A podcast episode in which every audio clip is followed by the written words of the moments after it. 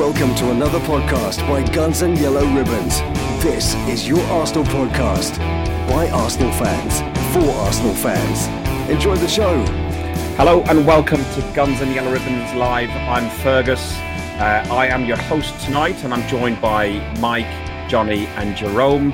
But I would just like to shout out to Potsy, who was on another podcast recently.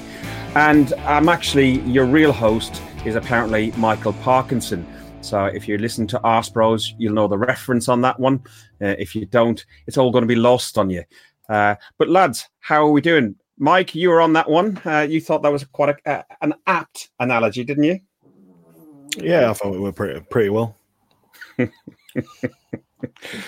Johnny, how's your mic? Mike's good. The mic. I am good. Thank you very much. Yeah, yeah, yeah. And Jerome, you're back on a less a less crowded house, so hopefully you can get a bit more uh, uh, opinion across. Yeah, thanks for having me again. I'm looking forward No to worry. it. No worries. We were going to have Trev on, but um, the Greeks have gone on strike and banned old internet or something like that. His, his internet's not just working, basically. So, um, uh, but and I, and I was hoping to talk to him actually um, about uh, the Victoria game because he was out in Portugal and he said it was absolutely torrential rain. And um, it was just a horrible, horrible, horrible evening. Um, not only uh, uh, weather-wise, but also um, also without um also uh the, the, the football was actually uh, horrendous we've got a couple of people jumping online now we've got ross good evening ross melina um no hat tonight mike what's happening No, no, no hat tonight. It's in the wash. It's in the wash he's only got the one hat i i, I did bring a spare just in case Yeah, I'll so- just I'll just pop down to London and get it. My, mine got stolen along with my motorbike. Uh, oh, your motorbike's gone Yeah, it got stolen on the end of November. oh wow oh wow End of Um, November. Uh, end of October. I'm gonna say, was they stolen in the future? Um, so Oh. the first thing to look at with the Victoria game was the kickoff. Alex comes along and says it was a ridiculous kickoff time. Um, obviously, I didn't watch it because it was during working hours. I was in a meeting, um, so I didn't see any of it at all. Honestly, I was in a meeting. Yeah, I was in a meeting. Uh, look, we had a change in formation with a defensive uh, back three with Holding, Sokratis, um, and the goal store, scorer, your friend and ours, uh, Mustafi. There was youngsters, Ainsley Maitland Niles, Kieran Tierney added to the attacking threat in the wings. What did you make of the lineup? Who who, who wants to talk about this guy? I, I, we're not going to spend a lot of time on this because there's so much other stuff, and it's um, nearly a week ago now. Um, who wants to talk about it? Jerome? To be honest, I was a bit surprised that he changed the the lineup to a back three so early. I thought he would go with what he normally had been going for. Uh, I can't say I was too impressed with the lineup, to be honest. You know, Maitland Niles for me, not that great, but eh, I expected them to play better. They we have played better in Europa, but it was the same old that we've expected, to be honest, but come to expect, should I say? And um, uh, Potsy's just come up here and said about Michael Parkinson's a lot younger and a lot more stylish than the Irish Paul Merson. Potsy, I, I, I, I, thought you were busy and you weren't available for the podcast. So uh, on your bike, mate, on your bike. Um, Mike, you, ain't you got a car anymore. no, you ain't got a car anymore. Uh, that's getting sorted. Um, Mike, you watched some of the game, and uh, what did you make of it? Uh, it was the most boring match I've ever seen in my entire life. It was horrendous. It was. I honestly thought it was it was it was absolutely horrendous. I've never seen anything like it ever. I wasted what over an hour and a half. I'll never get back in my life again. No, and It was um, it was it was eighty minutes. Uh, there was eighty minutes be, after the before our first effort on target in the match. That is horrendous, Johnny. What's gone wrong with like you know just the attacking side of things? It, the whole team is disjointed. It's a phrase that's recurring, recurring, recurring, disjointed. Is that there's no cohesion in terms of tactics. Like we were saying in the in the last pod I was on, you used to be able to name the the the, the starting uh, eleven. Most modern teams at the highest level really need to be have an, a core of eight, seven or eight players. We haven't got that. We can't. No, none of us can say for sure who the hell is going to play week to week. That's what's wrong. And what did anybody think of um, Maitland Niles? Because I thought he had a poor game, but even more so, what was more disappointing, and I suppose it links into the uh, stuff that's come out in the news recently about um, uh, that uh, Chelsea have got uh, implemented fines uh, into um, their their squad. Um, but Maitland Niles wearing jewellery, he's meant to be a, professional footballer. Um, surely he should know you don't wear jewellery on the pitch. What, what what did you make of that? Well, he had a necklace on, didn't he? Yeah, you want a big gold chain. I didn't. I didn't say. I heard about it, but it's not unusual for players to wear something that they tuck in. Uh, as long as it's tucked away, it's it's all right usually. It's such a non-story. It's such a non-story. It's just a bit. I can't believe that we're actually talking about someone forgetting to take a bloody necklace off. No, but but for me, Johnny, you know, you know what it is for me. For me, it just shows the pure indiscipline within the squad and within within the club itself. You know, and uh, you know, Wenger um, had fines apparently. Um, it's a bit of a blurry picture, but you'll see it on there. He had fines for non-attendance of um, uh, not turning up at home matches. He got a thousand pound fine late for training, between two fifty and five hundred, and, and various other things. Um, you know that he was fined that he he fined players for, and for me, you know, that was probably powered by the captain Per Mertesacker. Chelsea have just done the similar sort of thing down um, at uh, Cobham, and but in but in fines as well. They're earning a fortune. You know, they're very privileged lads. Um, you know, I don't mind them earning the money. I don't mind them doing that. But for Christ's sake, you know, turn up for work and abide by the rules. You know, the only thing they're allowed to wear, I think, is a wedding ring, but it has to be taped up. I still, I, I don't really see him forgetting to take off a necklace as the same thing as uh, uh, rife indiscipline. Uh, these kind of fines are pretty standard amongst the vast majority of clubs. Um, just whether or not they're made public uh, is is is more more um, pertinent to whether we're talking about it or not. The fact that they've volunteered this information at Chelsea just make, highlights the fact that they're earning so much money that they have to up the fines so, so much. I think one of the fines is like twenty grand, something yeah, ridiculous yeah, like that. That there, just there goes to show, just goes to show how much these guys are earning um, when they're out on loan in the Belgium third division. Yeah. anybody else? Does, anybody else agree with me or not? It's a I just think story. Sorry, Jerome. Go on. No, I, I don't think it's it's it is a problem, but I think he shouldn't be playing anyway. So, you know, the fact that he was wearing jewelry in the pitch, probably he thought, oh, I don't really care. You know, I, I'm I'm not bothered. He doesn't seem bothered on the pitch. He's not bothered by anything. So I think he probably we do need to implement fines for someone like that. So yeah, he does. He does have a very nonchalant attitude, and we, I think we've mentioned it a few times in previous podcasts that he seems, you know, um, quite relaxed. Was trying to probably be polite about it, but obviously, yeah. You know, he, he doesn't seem he doesn't seem to be as as focused on it on his his job as he should be. Mike, do you agree or disagree? I know I'm making a, a deal about this because it really wound me up. No, I just think it's a nothing thing. It's is is obviously probably just forgot. It happens in life, you know. You forget things, don't you? If you wear it all the time, then you do forget about it. It's like anything. You know, I mean, sometimes I forget, I forget to take off my wedding ring if I'm doing the washing up or something. It, it's just something stupid like that. It's it's a nothing story. I think I think it's been blown way out of proportion. Yeah, uh, to be honest, um, Nigel uh, McGrath has said the necklace thing is a non-story, but unfortunately, the way things are at the moment, the media will run and keep it going, uh, going negative. Um, I don't think the media got on about it. It's probably more me than anything else, and I'm definitely not the media. Uh, but we have had breaking news. Uh, Melina's got some contacts within the club, and um, she's given us. Uh, Emery has issued some fines, and uh, if we win, the players get fined two thousand pounds uh, for defending. Uh, the players get fined ten thousand pounds. Passing to Ozil is two grand. Being nice to Xhaka is three grand.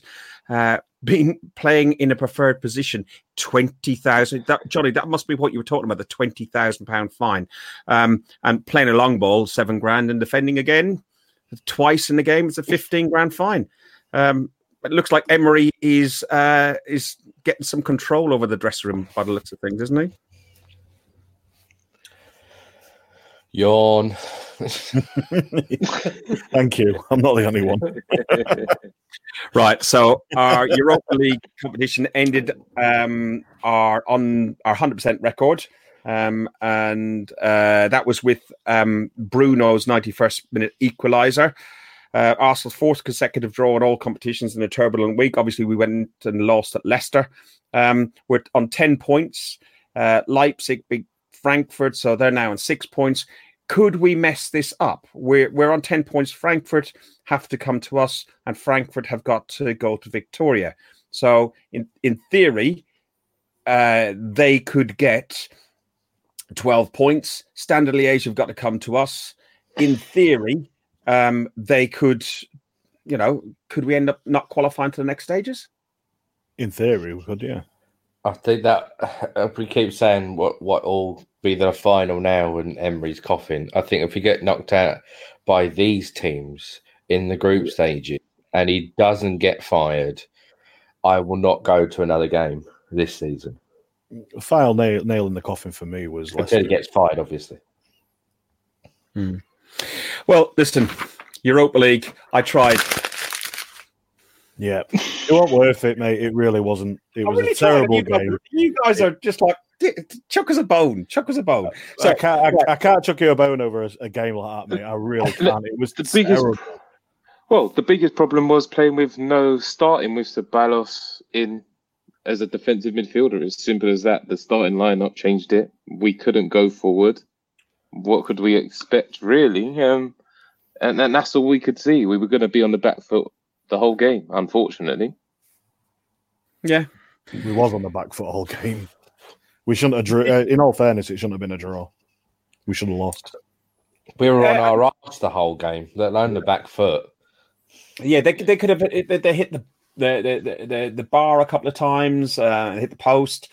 Uh, they could have been about three or four goals up. We didn't offer, as I said, was only one shot on target, but you know, um, we'll see. Listen, Mike, you went up to Leicester at the weekend. Um, Well, never going to be an easy ne- never going to be an easy game and um i think when we were on the podcast last week none of us at best i said we'd get a draw none of us predicted that we'd win um for 68 minutes in the match positives on Arsenal fans forum, I put in we were all right for 68 minutes. I, listen, I'm not saying we're brilliant. I don't think we deserve to win the game, but we're holding our own. There was a, a disallowed goal by um, Aubameyang. I think it was offside. I can't remember exactly what it was, but um, Yeah, it was offside. Offside. Was So, you know, tell us about it up there, Mike. Come on, it's over to you.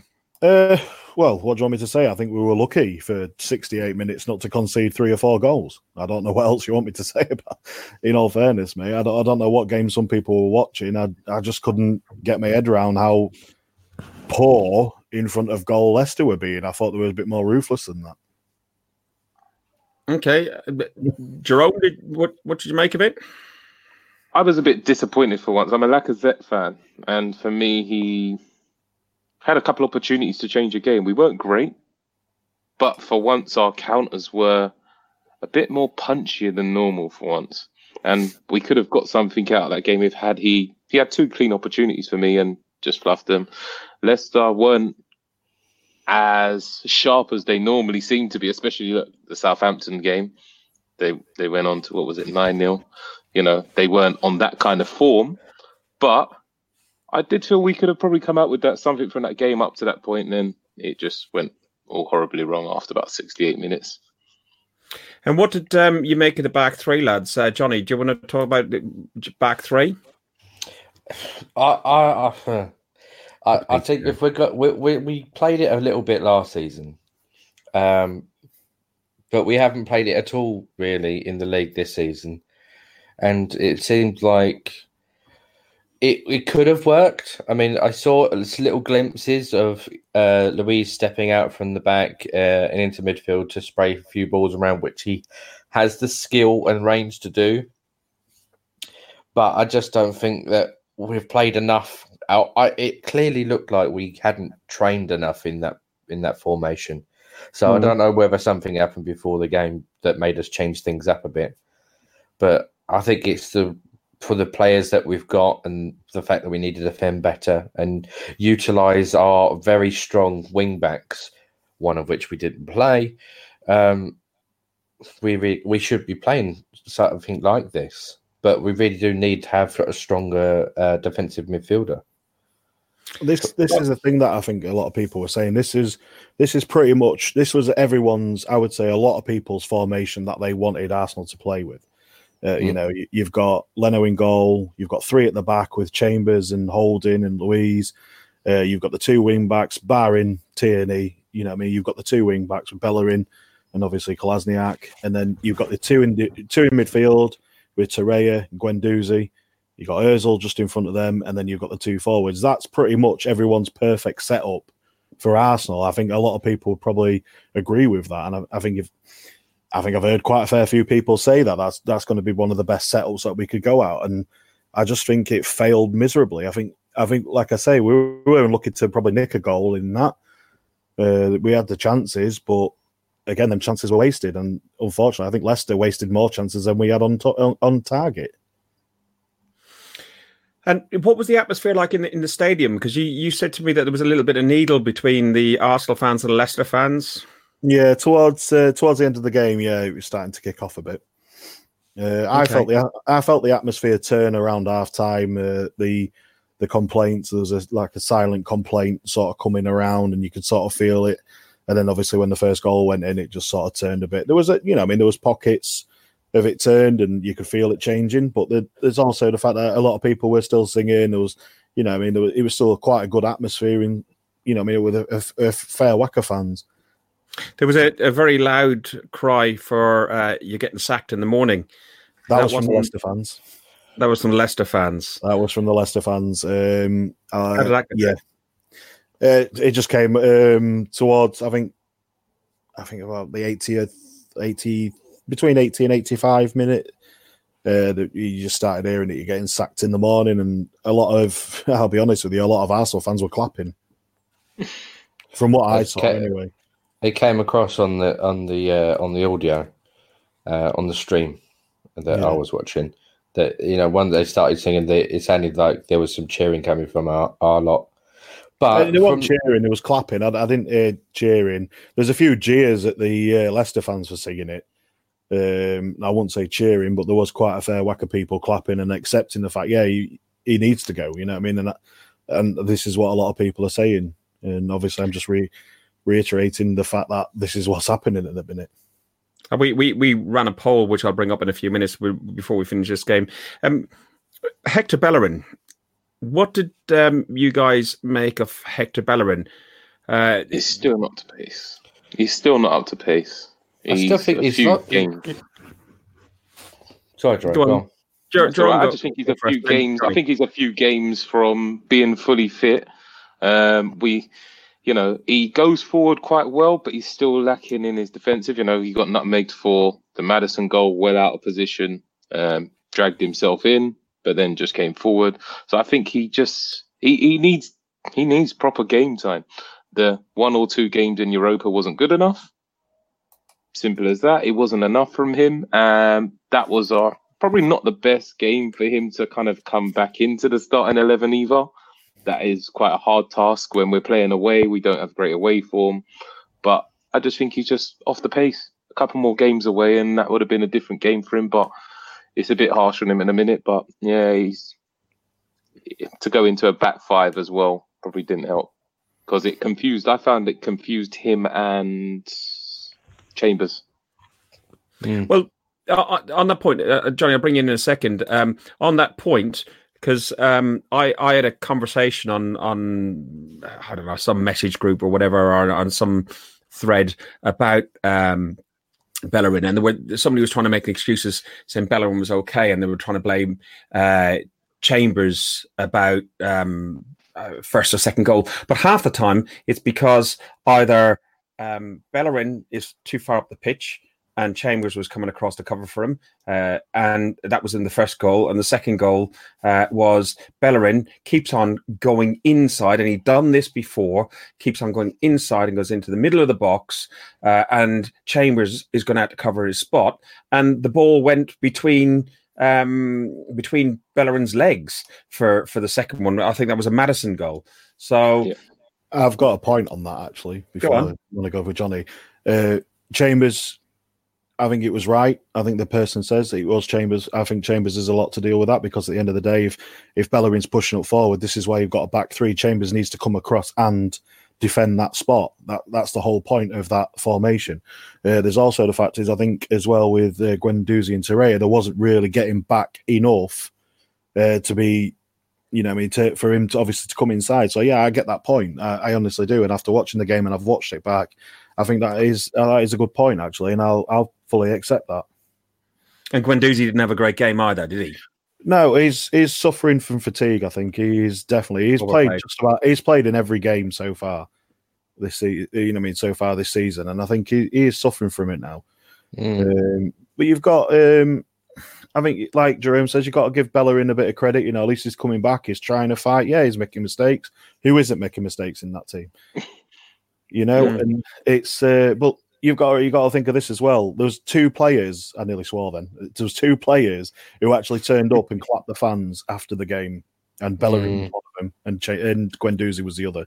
No one else did. Johnny, I found it quite a hard watch to be honest with you because it was pretty much what I expected. I mean, I I did actually on our prediction they uh, predict a two 0 loss um, in, with a heavy heart. I know Trevor will say that all of us that said we was going to lose are not real Arsenal fans, but there's a difference between the head and the heart. And uh, our good friend Trev is has a lot of heart, but I think there is nobody that I know would have said that we was going to storm that that match and actually show uh, the kind of Arsenal performance we we wanted to see. But uh, no. I, I'm I'm all at, all at loss at the moment with the team that I love. It's just it just seems like it's so far away from where we feel we should be, and where you know when you look at it dispassionately, where we think that where we could be with the right uh, leadership. And and that leadership um, on or off the pitch. Uh, you know, we talked about uh, the Victoria game that the first shot, or the only shot on target was the um was a dead ball, and it mm. was uh, the, the the goal that Mustafi got. We had one shot on target um in the uh in the Leicester game. You know, I don't think we had a shot. Was this the game that we didn't have a shot on target after 32 minutes? I think so yeah, know. a lot of the play in the Leicester Listen, game. So, so, some of the stats that are going around at the minute are just unreal. But you know, uh, Tony Adams, and I've got a, a, note written down on here as well. Tony Adams was digging out holding before and after the game on the BT coverage, but Tony Adams would have got hold of that squad and come along and said, "Listen, mate, you're you're you're dragging, you're you're, you're dropping your." your game. You need to up your game. And there's no way I don't think, even in our darkest days, that we've looked so rudderless, so leaderless, so I don't know. As, as you said, it's the feckless. Best. Feckless. No one's willing to take ownership to to being bad. They're just kind of like, we'll make it better. No one's willing to say, as you say, grab it by grab everyone else by the back of their neck and just drag them forward. You know, sometimes we want to see some of, you know, Sterling's aggression. I'm sorry to bring him up, but the way he was on Sunday, you know, a bit of fight. We're not seeing no fight from our players at the moment at all. Not Well, to. The only one who did was Guendouzi and Shaq at one point, and Guendouzi, as Mike said, is knack, and Shaq is well gone. Yeah. Hopefully gone in January. in all the wrong areas. yeah. Go on, Jerome, carry on. Well, I, I just it's it's horrible to see. I can't work out, even though like we a lot of people wanted um Aubameyang as captain. He's not a player who's going to drag everyone forward himself. You know, even on the pitch, how much fight do we get from him? As much as he can score, he can find the goal here and there. He's not got that fight. He doesn't even jump up for a header when it goes up. Frustrates me. It goes up and he's just looking for, oh, is he going to miss it? No, maybe I'm around. You know, there's no one willing to actually just put themselves on the line for us at the moment. And I think that's what we really miss. Someone that's willing to put themselves on the line, face in front of the ball, and show the rest of the team, come on, this is what we need to be doing. We're really missing that. No, I get that. And listen, we're winless in five games in the Premier League. Our last one was uh, beating Newcastle away 1 0, which was the first game of the season. So we've won one game away from home since last last season. It has has Dick or Emery has he lost the dressing room? Heath asks. Yes. Yeah. I, I think, he it's lost pretty it. clear. Yeah. Go on, Johnny. Go on, Johnny. I was going to say, I, I think it looks pretty clear that he's lost the dressing room. Um, it, it doesn't look like anybody's really going out of their way to show that we're behind the manager. You don't see uh, anytime we score a goal, you don't see any of the players running over to the touchline or signaling to the touchline like you, you would if you had like a quite supportive team that uh, who are playing for the manager. We're not getting that. Um, and we're not we're not seeing the Emery we had last season either. So where he was What was the remonstrating. Emery that we had last season then, Johnny? Because I, I was still a little bit confused. I, I, I- I could see progress and change, but I, I've never seen the uh, protagonist. I think that was the word he used. Yeah. And he talked about pressing. Uh, we saw a little bit of pressing in the first two or three games, but I haven't seen anything more from there. He was talking about, like, you know, bringing youth through. He has with the aid of Freddie. Um, and but uh, he was talking about leaders and fighting and his stuff from Sevilla's time and so on. Uh, uh, and then if you weave in the issues had he's had with big names and big stars and PSG, what what what what has he? What's that? What did you see last season then? Well, we saw bravery in the halftime substitutions. We saw tactical changes that we've not had. Uh, I mean, for God's sake, we was having substitutions not bang on seventy minutes. Uh, that's what that kind of spoiltness that we've had as Arsenal fans is. We know when the subs are coming, let alone what team we're going to play or how we're going to play. But now everything, now there's no consistency. There's no regularity. There's no predictability to where they were playing. But last season we were getting a little bit of uh, change that we would like to see. Um, we had Torreira actually playing as a DM for for for a start Very early on, yeah. very early on, and then we had uh, the lovely change of having a manager actually going bloody mental in the technical box. Actually, no, sorry, technically, technically not in the technical box. He never is, but still, at the end of the day, we're not seeing that kind of uh, the same kind of bravery that we had last season. We and in the last few games that we've seen that he's the dead man walking.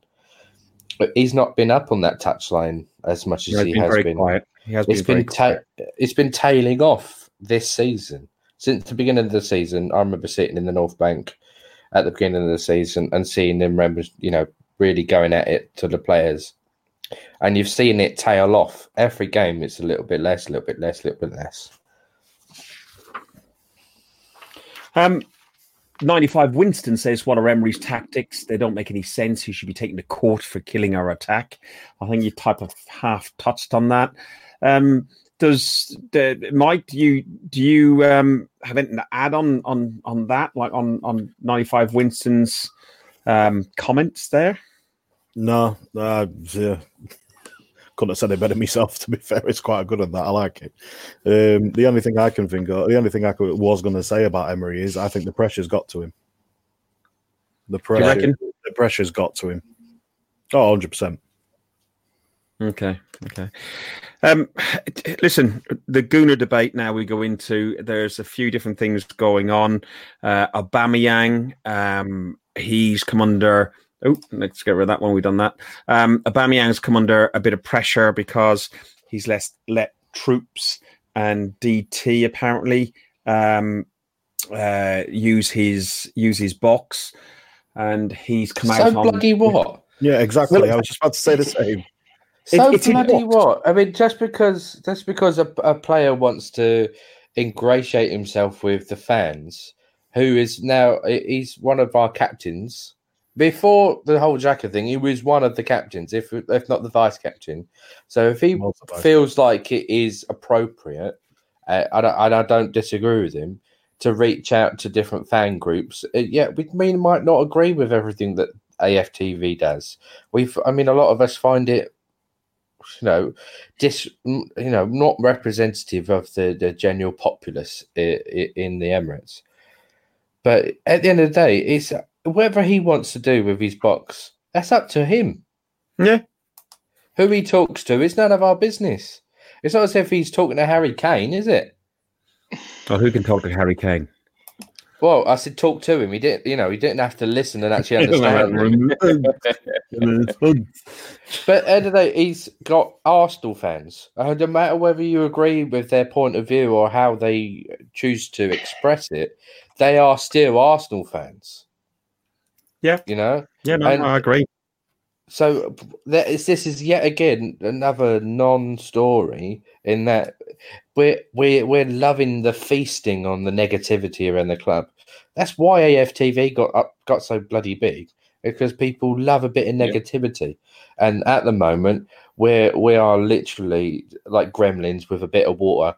We just may as well send them out in the rain because we're like gremlins at the moment. Feeding them after midnight. He's out feeding them after midnights and getting them wet. Sounds Uh, like my ex girlfriend.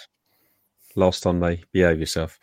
Um, Bloody hell, it's about as, well, it's old. It's not as old as you, is it? That film, but it's not far off. No, he missed it entirely. He, he- you know, it was too young for him at the time. Just missed the Mate, I- completely. when, Yeah. when it when it when it comes to movies, I watch movies. I'm like a goldfish. I forget them. That's why I love watching Fever Pitch again and again and again and again. Thing and is- again. Thing is, when you when you fast forward through the porno and only see a five minutes of it, it's easy to forget it. Five minutes. I heard you're a player. right, listen. Um, we said uh, let's make some noise. Uh, let's hear it for the noise. Apparently, the board uh, gave a briefing which was poorly judged in terms of tone. Uh, are we able to support uh, the team and uh, Unai Emery? As Arseblog said, um, we are uh, fans and not cheer- cheerleaders but uh, can our match going fans bring the right kind of noise to the Emirates? And I know uh, Manny and Max and Mike and Potsy did on Arse Bros. They talked about some sort of a- action, which uh, I've seen on Twitter as well, which is like season ticket holders should not turn up to games, and season ticket holders should do this, and season ticket holders should do that. Um, you work hard for a thousand pound to get your season ticket. Mike, I know you won't ever not go to a game if given the opportunity, home or away. You'll you'll go. Johnny, um, I, I was going to say, I was just going to say, there. If there was enough support behind it and everyone got behind it, um, I, if I was a season ticket holder, um, I think the talk was is missing the first half hour. Uh, I understand that people pay a lot of money for these season tickets. I, you know, I mean, and not every, it's not for everyone, but uh, you know, I mean, I, I could fully get behind something like that if if it's going to make a change, if it's going to make the board listen to the fans, uh, you know, that's what's you know, I mean, drastic actions sometimes must be taken. And I think not- something like that, it, it'd make an impact. why not turn up, sing your songs for the Arsenal, sing your songs against uh, the board, the manager. That whatever. was the, Make that was another conversation that we had. noise, make Yeah. the right noise. Yeah, there But is by- that. I'm Sorry, not- I was going to say, yeah, yeah. I was going to say, like, it, there is that. It's, it's singing the right songs as well. You know, um, I think that defiant song at the minute, which he seems to be going around, is the the Mesut Ozil song. It is. You know, and, and instead of putting his Unai's man, the, they're they're singing his Arsene Wenger's man. Well, There's you're not really. It's not really going against the board. It's not really. You, you know, it's just making. It's just making our fans, I think, look a bit stupid. It's like sing the right f- songs. You know, go against the board. Go ag- if you know if you got a problem with Emery, sing a sing something about Emery. If you got, you know, I mean, uh, the biggest issue is it's going to be the board and the owners. You know, I mean, let's let's get a song for the owners. Make make the voice, make our voices heard, and be be a bit more unified in it rather than singing about Mesut Ozil. I think that's just a stupid thing to do. There is um there is a change to the Mesut Mes- Mesut Ozil song, which was uh, I think it's uh, he's Unai's uh, Unai Emery's man. Uh, he understands, and somebody shouts out, "Does he?" Uh, and that sort of thing. Um, like Joanne has been on with us before. Joanne is from the We Care. Uh, do you um, uh, campaign? And again, they came into criticism on Twitter, and they came into a lot of criticism on the Arse Bros podcast. Um, but she does make a point that it's coming in late is ill effective because half the ground's already empty. Uh, people leave 10 minutes beforehand to get a beer because the service is that, well, she says 15 minutes, but 10 minutes beforehand to get a beer because the service is that awful. Um, you know, people are on, on, on a on a, a an evening game, even Champions League when things were great, you know, five minutes before the game, ten minutes before the game, on, on a seven forty-five kickoff, there's still guys walking in with suits and briefcases. So you know that that the thoughts of saying stay away for the first half hour, I think is ill effective. Johnny, what do you think? Because you go there all the time as well. So you know, what do you think? we- We've been talking about making the right noises and singing the right songs. If you sing a protest song, how is that any different to booing? I mean, honestly, what if, if there is no difference? But it, but honestly, I think if the, what we could do, what we could do is turn our backs, literally turn turn away from the pitch. Yeah. I think visually that would make a huge difference. I mean, unless we start a specific song uh, along the lines of "Give the job to Freddie" or uh, "Emery f off" or something specific, Why, Uh, why I mean- can't we do "We Love You, Freddie"? Just to sing Freddie's song. Sing, sing Freddie's song. You've just give a good one But there, has- like give the give the job to Freddie. You know, you could sing that song. That's Yeah. quite an easy one. It's catchy and it'll get going. I'm sure it would. That'd make a good Yeah. one. You know, give the job to Freddie. he, he he does have a record to get the songs going, doesn't he? Well, this is it. So, you know, there's there's a good one there. Um, what I was saying is about the uh, uh, for the what do you call it, you know coming in late, you know, in 30 minutes late, and what was all discussing. It's an option. All right, it may be ineffective, and for everything else there. So you know, I mean, I'm where we were just spitballing.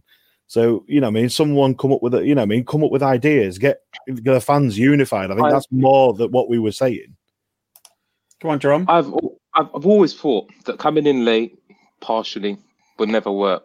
We need to look back at what happened with Champions League when Bayern Munich came to us. When it was how much per ticket for the away fans? I can't remember exactly how much it was, and they made they made a point, and they all walked out.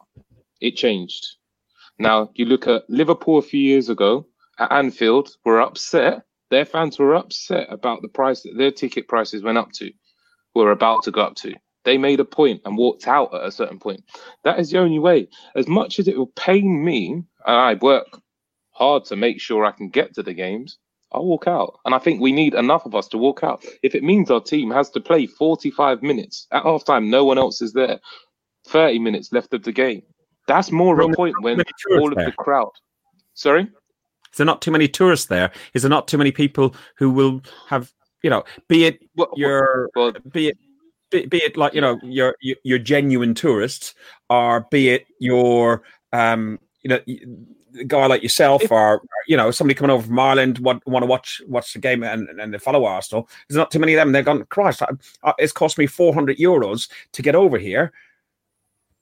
Maybe, but you know what? Season ticket holders, there are enough of us. If we were to empty, say, 60% of the seats that are filled by Arsenal, that would make a big difference. And we, we All need we to do make. sell. I didn't go to the Wolves game, uh, and But when I- we have to unify at a game, I think we need to unify rather than just kind of making it, talking about it. We need to unify at a particular moment.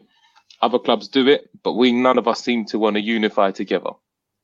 Well, Mm. I, I think that's that's where Joanne and, and she's put a comment on here saying um, the problem is two years ago we protested against the board and Wenger uh, and not like nobody really turned up. I for one, uh, and we talked about this um, previously. I for one, after the Man City defeat and the display we had at Man City in the League Cup in in February, I didn't go back to the Emirates until I knew one Wenger was gone um, are going. And then I went back for, I think there was a, a, game that I always go to traditionally with a family member, and then the Burnley uh, au revoir, the end of season sort of uh, thing, which I would always go to the end of the season regardless. Um, so I, I, I, I, I don't think we have, I don't think we have a strong enough uh, family. Like the, the, the Scouts have done 77 minutes uh, and they done, I don't know what the significance about the 77 minutes, but they've done something about 77 minutes and, um, and sent a message to the, to, to their board and their board listened. Um, I don't think we've got that. We had the opportunity. The 77 minutes was about the, the, the top rated uh, ticket. The top ticket was going to go out to 77 pounds, but that's still cheaper than some of our tickets, and yeah, they were outraged. Uh, some of our tickets, hundred and twenty-six pounds in in. Hundred twenty-eight pounds for the top league price ticket in non-corporate, non-platinum, just in normal seats, and then add on your booking fees, and then stick on five pounds seventy for a pint of. I don't really like Camden. Uh, a pint of Camden. Uh, you know, I, I for the the second time in all my time going to the Emirates, I end up getting food. Uh, I end up, I was that hungry um, at, uh, it might have been the Palace game. I picked up a pie. There was two tiny bits of meat in there with some gravy, uh, uh you know, and it was five pound, I think, or four pound ninety for a pie. It's just absolutely shocking. The pies used to be. I have to say, I, I, I obviously a man that likes his pies, and they used to be nice pies, and they used to be named after players. I think that uh, the, there was a steak and ale one. Yeah, that's a Pinebury Corner. No, no, they, they uh, uh, I remember at some point they had some some like funny names on them, like Pinebury Corner. Um, okay. But but they don't care. it's about getting the money in. That's why they have the crap hot dogs.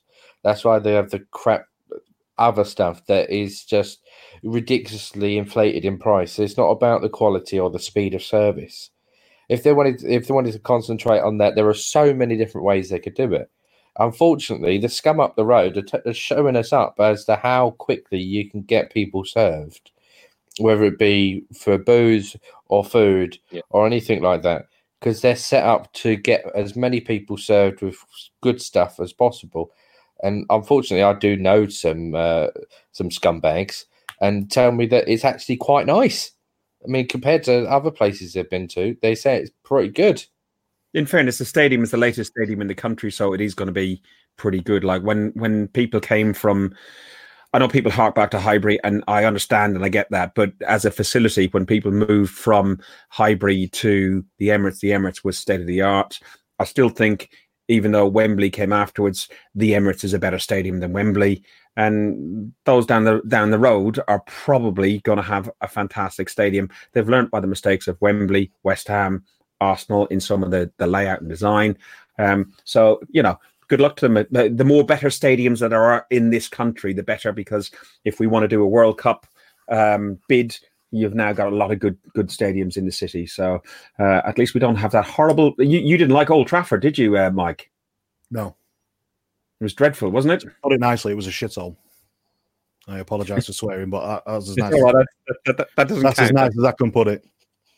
that doesn't go on the Richter scale. That doesn't go on the Richter scale. That's the wrong right. stadium. Can I just can I just ask? Uh, well, I'm going to say, can I just reply to Joanne here?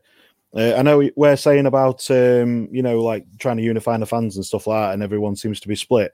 Um, that hashtag we care do uh, we care do you, uh, Joanne? I know is a part of that they had the perfect opportunity when they got that petition out. They had thousands of people, myself yeah. included, to momentum. sign. To sign momentum. Yeah, this is what I mean. They, they, got that, and I know. I think it was one of the comments. Um, uh, which one was it? I'm sorry, I can't remember which one it was. There was a comment on there about um, when Wenger, you know, when the board and Wenger uh, protested.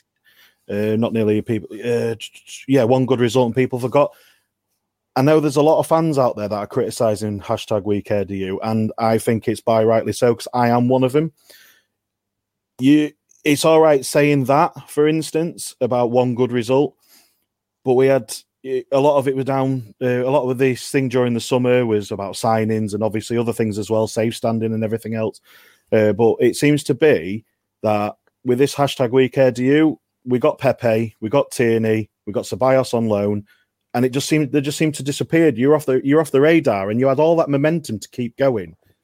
Now you should have kept on going with that momentum. You know, make a voice. Get you could have you had the perfect opportunity to unite the fans against what was what's going on now, especially what's going on now. I'm not saying to him like get behind everyone saying Emery out. I'm not saying that at all because I think that's a bit silly to do.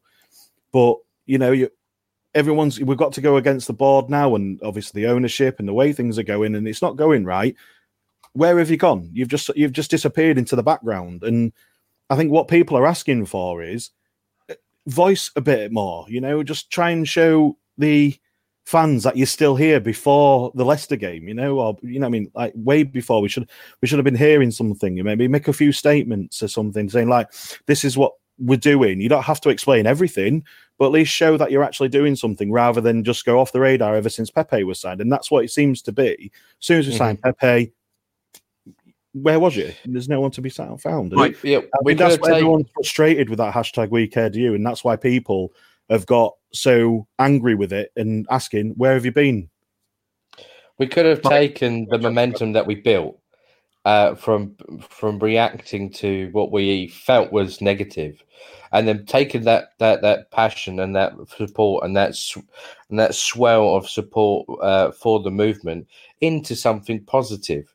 We could we could just so that the We Care Do You um, movement, as you could call it, then just just to keep it ebbing along, so we knew that it was still going rather than just dying a death, because all of that um, momentum that we built up, all of that attention, is gone. Exactly. They're like Jerry Gerry Rafferty and Baker Street, mate. One it wonders. That's how it comes across, and that's how bad it is. And it shouldn't have been like that. It, it should have been. We should have been still there, not making. You know, I mean, I'm not asking you to make noise every game, but you know, I mean, just keep showing that you're still there, making a statement, saying, you know, I mean, just tell the fans what you're doing. You know, you don't have, like I say, you don't have to explain exactly what you're doing, but just say we're having a meeting this week, or we're doing this this week, or we're arranging this this week. You know, so that's perfect timing. I've just hung up on them. I don't know who the hell it is. Um, listen, um, Joanne is sending some messages in the comments in here. One of the first ones that she said was, which I put up earlier, the problem is that people want action to remove Emery, but let's not forget the same people who are saying uh, we back Emery are the ones recruiting the next manager. Uh, the focus has to be on the board. And well, that's, I think, that's what I was saying. That's why I, that's why I mentioned saying we're not asking you to say let's jump out and say we want Emery out because I don't think that's the right way to go about it. It needs to be with the powers above him you know, and that's where I think the the action needs to be taken and the uh, oh, I'm just trying to the sites need to be, you know. And and and Mike, um, sorry, I just flicked the, the, the wrong switch. Um, Mike, the um, the I am I'm in contact with Joanne, and she's a very nice lady, very well spoken, and very well connected within the club. Um, I do know that um, the the can somebody do this. I got to take a phone call. One second. Just carry on. One second. I'll put you back on there. Can just, just that, uh, I'm going to say, just stick that comment up, Fergus, because uh, there's a comment that Joanne's made there, and obviously with his being on the phone. Sorry, guys, I've blocked you two out. Can I just yeah. say about the We Care Do You? It was it was a it was a message to the Kroenkes before. It was like yeah. it was telling the Kroenkes, we care, but do you? Now we could have turned it for into a more positive thing and and showing support for the club and the manager and the changes that were happening, and going from as a fan turning to fans who are beside you still being negative after all those changes and saying that I care and I'm showing it But do you care? You need to show that you support the team. Not necessarily being the cheerleader that we was commenting on before, Hmm.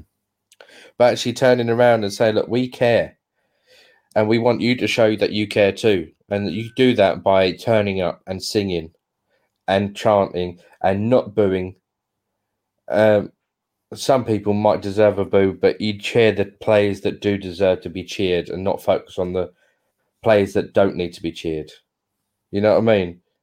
Yeah. and actually turning it into something as a rallying cry for other fans around you by saying, I care, and you need to show that you care too. But we also, I think we also need to show as fans that we actually care as well, and not just, you know, I mean, you know, I mean, unite together rather than just throwing stones at, Agreed. you know, I mean, That's like what- throwing stones at each other. You know, it, that thing. I think that's the worst thing about it. And and like I say, and what I've just to re- repeat what I said earlier about that we care to you. That was the perfect opportunity to unite the fans. To get them behind everyone, you know, I mean, everyone to join together in that sort of sense, because Yeah. like we were saying about AFTV, we've got ourselves, we've got, you know, in like the listeners of, you know, Guns and Yellow Ribbons, as listeners of many other podcasts like Arse Bros and Arsecast and Arse Blog, you know, pay, play, people like that, you know, everyone's shouting a different thing. So it's a case of we've got to sort of, if you're going to do this against the board and show your support and do something like a walkout or a miss miss out or you know, I mean something along them lines. I'm I'm just spitballing. I'm you know, I mean I can't come up with the Mike. ideas myself. I'm not trying to do that, but Mike, you know that weekend you do should have united people. I, I, I think I think um, our point has got across a lot on that. And as I was trying to say before, I was really interrupted for the second time. Um, Joanne does agree, uh, and it looks like they have disappeared. But from me speaking to her, um, she they are doing an awful lot behind the scene. But what they're trying not to be is a, trying not to be the noise that we we talk about. They're not trying to be the noise. They're trying to be more effective and try and uh, target it at the, the right level and just not be kids um, fans in a tantrum. They're trying to uh, be effective and deal Being with. the grown ups rather than the uh, terrible twos making a tantrum. But Yeah, you can trying to- still be the noise as, as well as do things grown up. You know what I mean? We're, at the end of the day, I, I get I get the tantrum stage and everything. I, I get that, but you can also make noise by being respectful and grown up about it. That can still and- happen. And, and Mike, Mike, uh, you've got your point across really, really well. Oh. But I'll shut up. Um, but that's exactly what they're trying to do. They're trying to get it across in the right way. You're dealing with businessmen. You're dealing with multimillionaires. As Mem says on here, you know, all they're interested in the club. They're only interested in the pound note. You know, that's all. They really they don't care like we care. They don't care like we care. Do you care? Oh God, that's a No, lot of care. No, but no, but the hashtag only like I have to agree with Joanna. It disappeared purely because we was all more positive coming the beginning of the season. We can't say that we wasn't. Yeah, know, I agree. Was we gonna was we gonna continue saying, "Oh, do you care?" Well, they showed us something. You know, I totally, I'm happy with Pep as a signing because I think that was a good signing. It was a lot of money. Like, you know, let's forget the money side. Ah, Don't even get me started on that comment because I talk about Zaha every week. What has he done apart from buy a penalty against us? I'm not interested. But Just, just so the people season- know who to the audio, Mem has put up, uh, we signed the wrong Ivorian winger.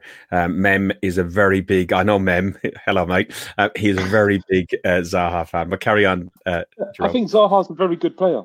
But then I also look at the fact that Pep has had to change his life. So it hasn't worked. But then under a different manager, would he be a different player? We've complained about the style that Emery's played this whole season with not just Pep, with Torreira, with playing the defensive line, not playing Tierney as much as we have now, playing Ceballos so deep. So a lot of things would change under a different manager. So I don't think we've signed the wrong player. And we was all happy with it start of the Yeah, season, but were. Emery started to show himself. So now we have to start talking about we want change. You know, had Emery started this season and gone on progressively and won a few more games rather than these draws, would we still be sitting here saying that we wanted to hear from them so early? I think at the beginning of the season, like Jerome was saying, we all came on this podcast and said, I'm really happy with those signings. I think we've done really good business. I think we're really going to push on now. Um, but just like other other fans of other teams who really thought they were really going to push on, like the Evertons and other other teams that have spent some good money, we haven't. But we're doing better than they are. We spent a lot of money, but we're doing better than some of the like the Evertons of, the, of this league. We're doing better than the West Hams of this league. But then again, we should be because we're a bigger club, and we've got some world class. We've got a couple of world class players.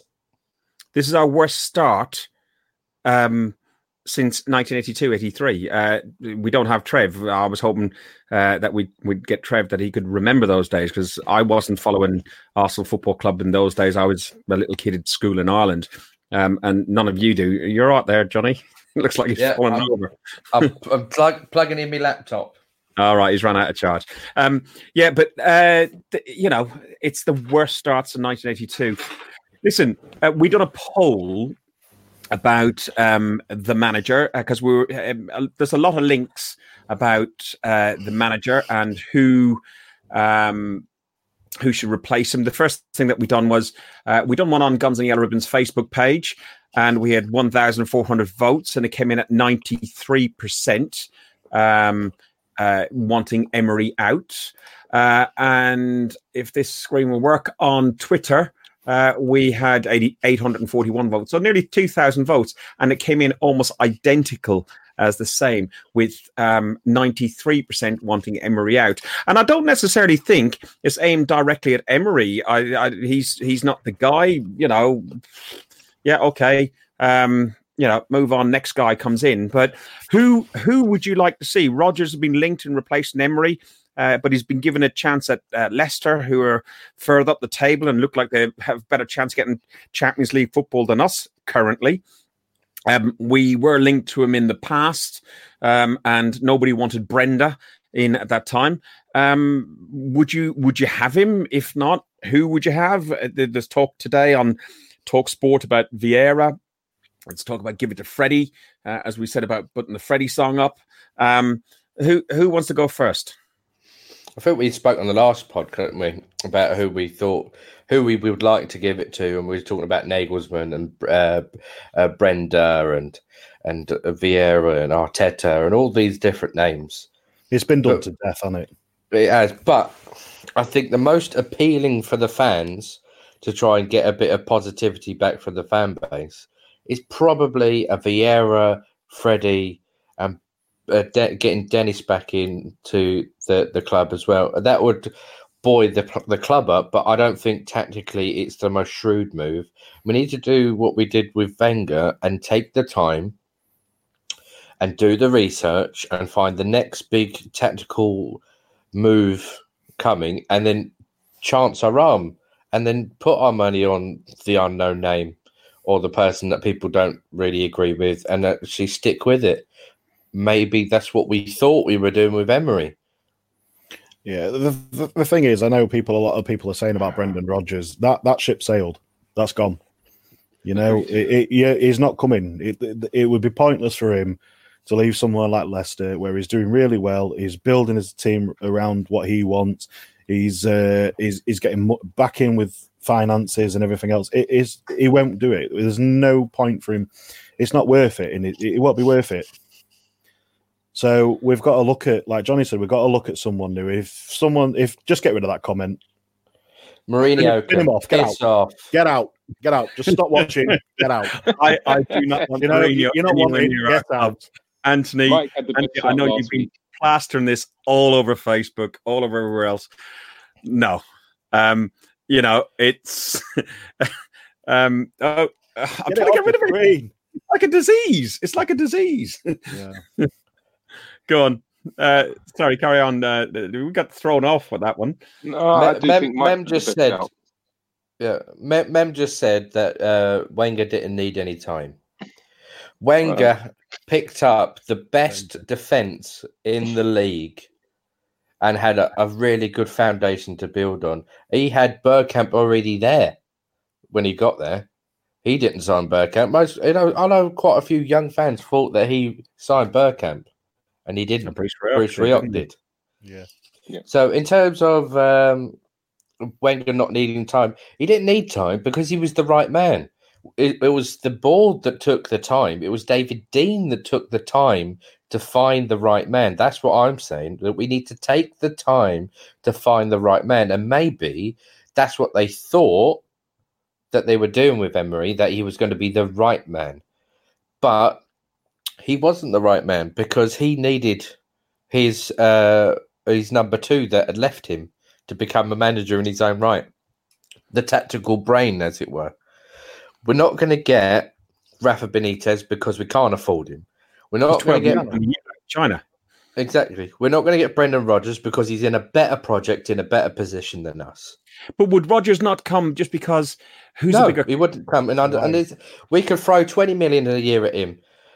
We can't get him into the Champions League without going through the end of the season and spending a lot of money in January. We ain't going to get it. So what we need for us to progress as a team is to find someone that's going to give us that bounce at the right time, and get maybe one or two players in in January that will get us to the end of the season and scrape at Our, our qualification. issue, Johnny, is offensive. Been Yeah. a little bit controversial. Anybody think Fat Sam? No, for God's sake, no. Jesus Christ! That's worse than I'm out. Mourinho. Get out. You're- I have to say, you're lucky I ain't got a motorbike at the moment because I'll be coming around your bloody house. Yeah, I think I've made You're looking at him about 300 miles away. Jesus! Oh, oh my God! Hang on, I'm just Oh. booking a train ticket now. no, um, I, I I disagree with Johnny. I think Rafa Benitez. I think I think he probably would turn up, and I think we can afford him. And where they get, I don't know where people get this idea of uh, we can't afford it. It's going to be worse for us for to keep Emery. You know, how much is his payout? Six to nine million or something like that. If we got rid of him now, I think Six, that isn't it? yeah. It'd be better off paying 6 million to him than losing 20 30 million by not qualifying for any european competitions you know it, it just makes more sense to me um, with someone like rafa benitez i think he would shore up uh, you know I mean, bring him in as an interim see how he gets on between january and the end of the season you know just to shore up our shore up the squad a bit and you know Is- give us a fighting chance Is the squad that bad? Ross says, you know, uh, Ross, sorry, says we have a decent squad of players. We just need a motivator. I think we a motivator, maybe a leader. You know, we Jerome, haven't got a have- bad, no, I don't, don't think anyone's anyone's not sorry go on Uh, go on jerome last week for me, Mike brought the shout, and since then, I've contemplated it four or five times, and I can't think of a better shout. We talk about not going for a major name, and Nuno Santo isn't a major name, but I feel that he would probably come in and assure us and probably play better football. We play better football. I feel we'd be a different team. Um, I was because. As I say, I joked around last week and I said it, and I've said it before. I joked around with Sean Dyche because I wanted someone to assure us, but Nuno Santo would actually assure us and play us better football. I can't really think of a better shout. I don't really want the Rafa Benitez. I don't, because I just feel he's just be here for the money. Would he guarantee us a job? He might do a half decent job, but he's not going to be in it for the long haul I don't think any. Mourinho would he really? No, Probably le- No. less divisive. Thing is, though, that I think tactically that they're not on the cutting edge anymore. Benitez is not cutting edge. Mourinho is no longer cutting edge. End of the day, we are up against some of the best coaches who have had years behind them and money behind them. Klopp is, is in his what third or fourth year? Fourth year, I think. He's had a lot of money put behind him. Same with uh, Pep. He's in his fourth year. And they started building the club for him two years before he got there. So we're these are the cutting edge um, uh, coaches. Brendan billion Rodgers is pulling up trees, but we need to we need a coach that tactically is at the head of the game, not not the coaches that were doing it ten years ago. You know, Mourinho ha- hasn't really uh, done anything new. He hasn't really changed things. He's just parked the bus and hoped for the, the for a one 0 win. He did that with squads that were better than what he ended up with, and he ended up pissing off half the squad when he did it. Rafa Benitez had a decent uh, fist of it at uh, Newcastle, and he did a good job. And his reward is the China tr- uh, uh, money train. Well, Yeah, good luck to him. pounds. 12 20 million pounds. could you really see us paying two hundred and thirty thousand pounds a week for the manager? Because that's what twelve million pound a year week is. for an invisible man. But I, I, I, I'm sure if uh, who who re-signed uh, Ozil on 350 a week Gazidis. Gazidis. under under Wenger? Yes. Yeah, Yeah, okay, it was. Well, then Wenger has to be on three hundred and fifty-one thousand pound a week because Wenger insisted that he was the most highly paid manager, uh, a highly paid person at the club. Otherwise, he was undermined by these overpaid millionaires, as some of us say. Um, And he you know, was. He was on th- 13 or 14 million a year when he left. I'm going to say, yeah. well, Didn't he sign a contract? His last two year contract was almost like 15 million a year or something. Yeah. Yeah, was- listen, he's got a new job. He's got a new job. He's working for FIFA, um, and he is the head of global development for FIFA on football. So at least, you know, I think that's a good job for him. If I'm honest, um, I'm glad he hasn't gone to. There was talk of Bayern Munich, and there was talk of Man United. There's talk of uh, all various different clubs and so on. Because you know, if we do eventually get back into Champions League, um, you know, You want know, to come? We're, we're, you know, we're going to end up get drawn against any team that he was actually Yeah, play- exactly. And- and then That'd have been perfect. as as much as I would have sang, there's one Arsene Wenger and everything else like that to him to as a, a mark of respect because I've got a lot of time for him. Uh, did think it was time for him to go as we've done to death, but um, I just didn't want that that to occur because you'd you'd have more aggro in the in the stands and everything else. But one thing that he, he- he's he's responsible for development of uh, youth football, development of um, uh, uh, the men's game and the uh, the women's game, um, and the IFAB, uh, which is. I can't remember what exactly it stands for, but IFAB uh, are the people who look after things like uh, VAR. And, you know, Neil Swarbrick is quite pleased. He himself seven out of 10 for VAR so far. Lads, we've really overrun. Uh, but can I just ask what, uh, as a more or less a closing thing, what you think uh, your score at a 10 for VAR is? Let's start with Johnny, Negative 31. negative 31. okay. Uh, why? because as a, a, a fan that really enjoys the i go to the emirates for the atmosphere. Uh, it's my football family that got me through you know a mentally tough time. And it helped me a great deal to be part of uh, a a positive charged atmosphere. And var kills it. It absolutely kills the vibe in the stadium. I mean, you have that initial rush of, oh yes, we've scored, and then We had Oh, it the other week, didn't we, against Palace? Yeah. with the- yeah. with the Yeah, penalty West- and all the rest of it. Yeah. and it, it just kills the vibe in the stadium, and uh, it's not directed at the guy in the stadium. We've said it before. It's directed at the guy sitting at home watching Oh, it on the TV. When I, when I watch it at home on telly, it's a little bit of a joke still. Um, but But you know what's going on. Yeah, exactly. But that that Palace one, and even the Spurs ones who were up in um, at Everton, that was a joke. Four minutes. You know, it, it, it it's absolutely shocking. Uh, for me, I like the idea of the technology. I know I should wait till be last. I like the idea of the technology. I think um, it's a form of progression, but for me, it's probably a four, four or five out of ten. Um, it, it it needs a lot of work and a lot of changing and and the rules, the offside side of things, and the lines and everything else. Jerome, what do you think? I think it's a four or five, but it isn't the technology I've got a problem with. Is the way they're using it. It's the actual Yep. users Yep. back at Stockley Park. That's who kill it. If you're going to get it right, no problem. I'd even, I, if I'm in stands and I'm cheering like I am in the North Bank, yeah, then uh, it's not a goal. If it's fair, that's the rule, no problem. But you look at Sunday, Man City versus Liverpool. That was a blatant handball. Why you wasn't it given? about you talk about Trent Alexander Arnold. Agreed. That was a Yeah. handball. Why wasn't it given? That changes the game. So if It's- you're going to do it's it, still, it's you know, still down to subjective views at the end of the day, uh, and it well, shouldn't be. No, it shouldn't be. But then we look at what a couple of weeks ago was it Everton conceded a penalty by he stepped on his foot when he wasn't looking at the ball. Yes. So you know there there's no consistency, like we say, and it has to just be right. If it's a handball, it's a handball. You can't give a foul for stepping on someone. We'll be giving that all day long. So it, it that there it's the decisions at Stockley Park which are ruining the game. I've got no problem with VAR. You know, if he's a millimeter offside, we know he's offside.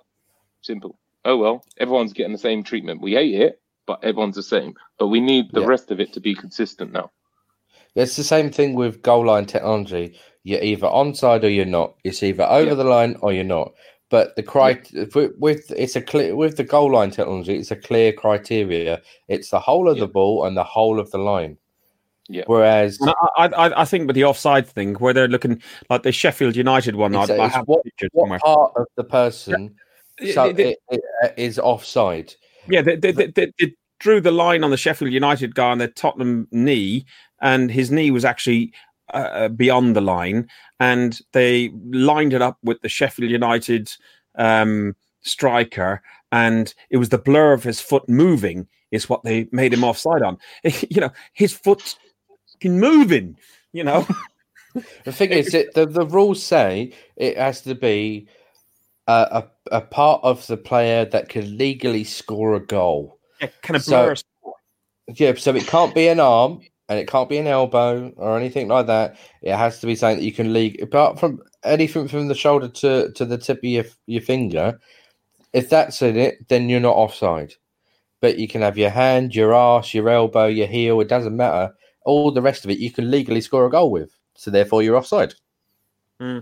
Or uh, there's a point, I think uh, I was listening uh, to Arseblog or uh, Arsecast or whatever, and they were saying it should be like sprinting. When you go across the photo finish, it's your chest. Choose Yeah. one bit and say that is it. But Yeah. the fact, fact of the matter is, you don't see any sprinters running towards the line and then sticking their leg out. Whereas with a with a with a uh, a footballer getting a ball past them near the box, their foot could well be the thing that's going towards the ball, going in for for the goal. So they have to be considered. Right, lads, it has been. Can I just point out something on VAR? Uh, everyone's talking about these. yeah, Uh, I'm going to say everyone's talking about these guys in the uh, the vans and this other thing. And I know- I know you, you got a nice You're phrase. about the and, screen. yeah, and the the referee has got a perfectly good HD, LED, TV, whatever. It could be an OLED one. It could be could be whatever it wants. He's got a perfectly good one of them at the side of the stands, right where the dugouts are. Not one referee from the Premier League has looked at that TV, television screen. 120 games now. Yeah. Under instruction, they've been told by the league not to do it because they feel that it would take too long. Well, That if it takes four bugger minutes for a guy in a van, you know, it, it can take him two minutes just to go Yeah. across to the screen, have a look for himself. It's not difficult. At the end of the day, Oh. that's what it's there for. Get it used. If there's any doubt whatsoever, if the guy in the bloody van's too busy doing what he's doing, and we all know what I think they're doing. Uh, so, Pornhub on the third screen. well, Let's make some noise. If if you see the van rocking, don't come a knocking. that's what I was just going to use that phrase. Listen, last last thing before we finish, um, Europa League games are they included in the six? Should be. My view, Should be. Six games too late. probably even a few more, but are they including the six? Yes. Yeah, hundred percent. Yeah. Should be all games. He should be fighting for his life because we're fighting for our club. Yeah. Listen, um, Mike, Johnny, uh, Jerome, thank you very much for joining us. Um, I do hope you've enjoyed being on Guns and Yellow Ribbons live again. Um, we will put this up on. Uh, this will be on YouTube. It'll be on Facebook, and I'll uh, post it on Twitter. Uh, you can follow us on Twitter at Guns and Ribbons, um, uh, and you can see us on Facebook at Guns and Yellow Ribbons. Um, our website has gone down briefly. Uh, we've had some issues with the domain and stuff like that, but that, that's getting sorted behind the scenes. See, Boston is still there. He's still tickling away and and working. He needs to come on here. I, to be honest, I, I did message him when Trev when Trev said he couldn't make it. I said, "Can you come on? You got an hour?" And he went, "No, I've, I'm literally about to go into a meeting." He's in in Boston in America, so you know the um He needs to rig in sick. yeah. At least needs to pull a once. Once a season. We don't ask for much. Uh, yeah, and Melina Melina says we have got a, an Arsenal free, um, stress free weekend, so everyone should enjoy the weekend. Uh, what we have we got? Heath, uh, top show. Thank you very much. I'm glad you enjoyed it. Um, listen, uh, the audio will be up on Spotify. Uh, it'll be on SoundCloud, iTunes, everything else. If you like this stuff, if you like what we do, look, we are just Arsenal fans. Uh, as our strapline goes, we're by Arsenal fans for Arsenal fans. If you like what we do, um, tell your friends, share it, join in with us. You know, um, if you chat in the in the chat on either Facebook or on YouTube, uh, your questions pop up along the side of our screen over over that side, side of that screen over there, uh, and we can pop them up if they're if they're really good. Um, Joanne, really appreciate your input, uh, especially on the we care side of things, and I'm will message you separately, and hopefully we'll try and do something over the international break. Um, I do know Big Steve is doing his one to eleven on Sunday at two p.m. So if you want to watch that with Potsy, uh, that's coming up. Um, and we have got the um, Southampton game uh, after the international break. So yeah, um, and uh, Heath has stole my line. Up the arts. Thanks for listening to Guns and Yellow Ribbons, an Arsenal podcast by Arsenal fans for Arsenal fans. Follow us on Facebook at Guns and Yellow Ribbons or Twitter at Guns and Ribbons, and remember to rate and review us too.